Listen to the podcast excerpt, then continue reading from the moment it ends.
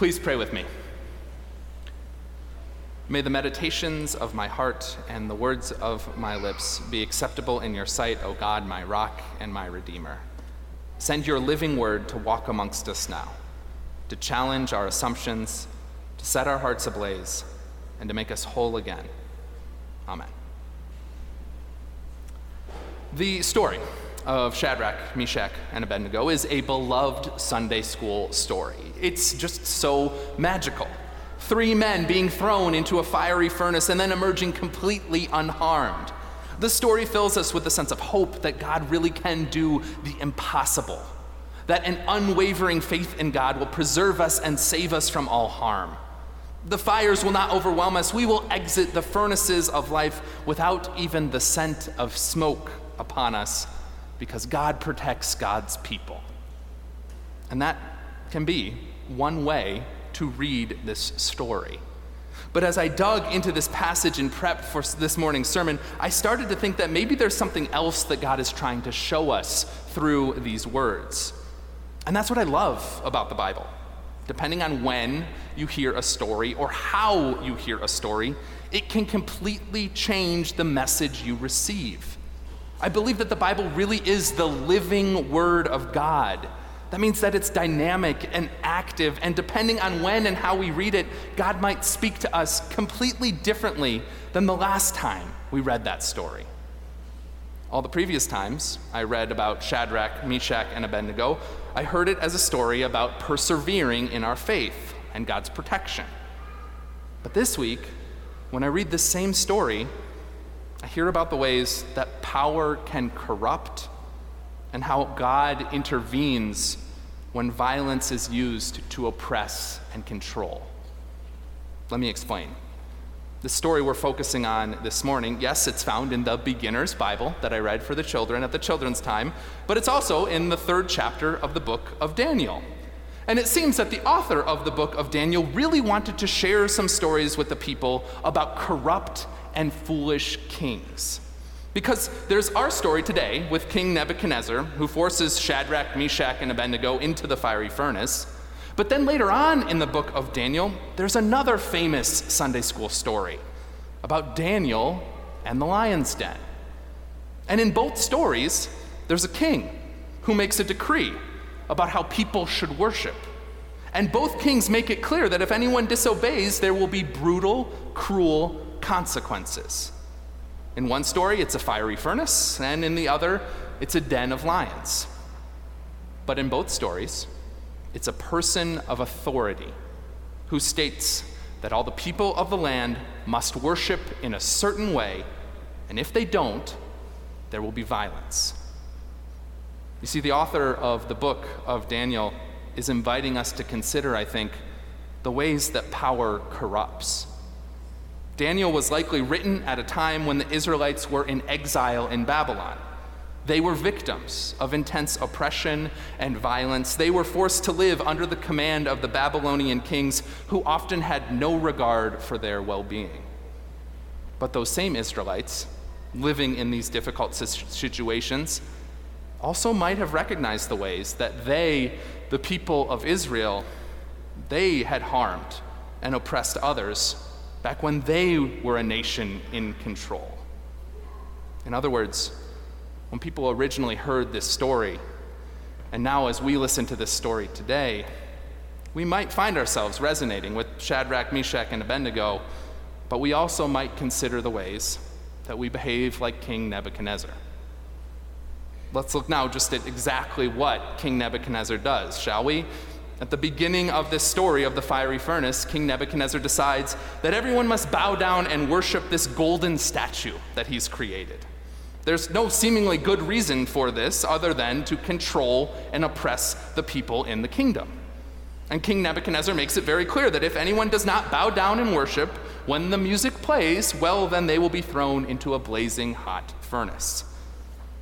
I know that this all seems extreme, but don't we see at least forms of this behavior playing out in our world today? People with power find any way they can to control those without power. It's not just kings who do this, it's bosses and ad agencies and social media algorithms. It's the popular kids at school or the influential people in your friend groups. It's the people who know that they can get away with saying, This is the way things are going to be. You see, I don't think King Nebuchadnezzar is some sort of evil mastermind. He's a human being with a lot of power, a human being who's afraid of losing his power. And so he chooses to control others and threaten violence in order to maintain his own sense of security. But have we ever done this? Have we ever used threats in order to maintain our hold on power? Mm, have we ever said something like, if you don't agree with my political viewpoint, well, then we have nothing more to talk about? Or, if you can't get with the program, then I guess you'll have to find someplace else. Or, this is the way it has to be, or we're through. When we act like this, we're creating idols that are no different than the gold statue King Nebuchadnezzar built if we think that our way is the only way, and if we demand that everyone else see the world as we do, well, then we're really just asking everyone to bow down and worship us. Even at the end of this story, King Nebuchadnezzar still doesn't really get it. Sure, he recognizes that the God of Shadrach, Meshach, and Abednego is powerful and true and worthy of worship, but all that King Nebuchadnezzar does in the end is just issue a new violent decree.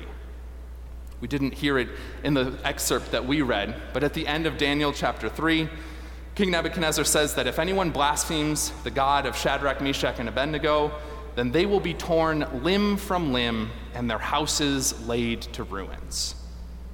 Unfortunately, even at the end of the story, Nebuchadnezzar is still in the business of controlling and abusing. He's still demanding that everyone else just do as he says. And that's not what our faith is about. God does not call us to bully everyone else into doing things our way. No, our life of faith is a constant practice in letting go of control so that God can be in control. And sometimes that means that we'll have to compromise or give in or change our mind or not get our way. And don't get me wrong, there will be times when we'll need to stand up for our beliefs and for what is right. But one thing is for sure if we ever find ourselves trying to back up our beliefs, like Nebuchadnezzar did, by making threats of violence, if we ever get to that point, then we are definitely in the wrong. Because notice where God shows up in this story. In our story of Shadrach, Meshach, and Abednego, the place where God shows up is in the furnace. That's the fourth figure in the flames with the three men. It's as if God has explicitly appeared to prevent the violence that King Nebuchadnezzar is demanding. And that same God, that same God is going to appear again later in the book of Daniel to prevent the lions from unjustly devouring Daniel. And then that same God will also appear in Egypt to set the oppressed Israelites free. And that same God appears again as a baby in a manger, come to free our world of the cycles of violence. I know that I've been really hard on King Nebuchadnezzar through this whole sermon. But I do have to give him credit for what he says at the very end of our reading. He says, Blessed be the God of Shadrach, Meshach, and Abednego they disobeyed the king's command and yielded up their bodies rather than serve and worship any God except their own God. You see, what ultimately impresses King Nebuchadnezzar with all his power and influence, what ultimately impresses him is the faith and the sacrifice of Shadrach, Meshach, and Abednego. Nebuchadnezzar sees that their willingness to let go of control their willingness to trust God and to give up their bodies, this has a type of power that's even beyond Nebuchadnezzar. And isn't this exactly what Jesus showed us as well? He walked right into the jaws of the violent Roman control apparatus, and he gave up his body on the cross. Jesus trusted in a plan that looked in the moment like defeat, but in the end was much, much more powerful. And you know, Jesus' ministry was much of the same theme. I'm sure people saw his call to forgive as feeble. They saw his command to turn the other cheek as weak. They saw his insistence on love above all else as foolish. They saw his willing sacrifice on the cross as defeat. But his death on the cross is actually where the true power was revealed. And the last 2,000 years has shown us that Jesus' way of love and forgiveness is somehow more powerful, more transformative, more enduring than any empire, any king, anyone who perpetuates violence and oppression and death. Jesus rose from the dead and revealed the power that's greater than our worldly perceptions. But we still do have trouble seeing it at times.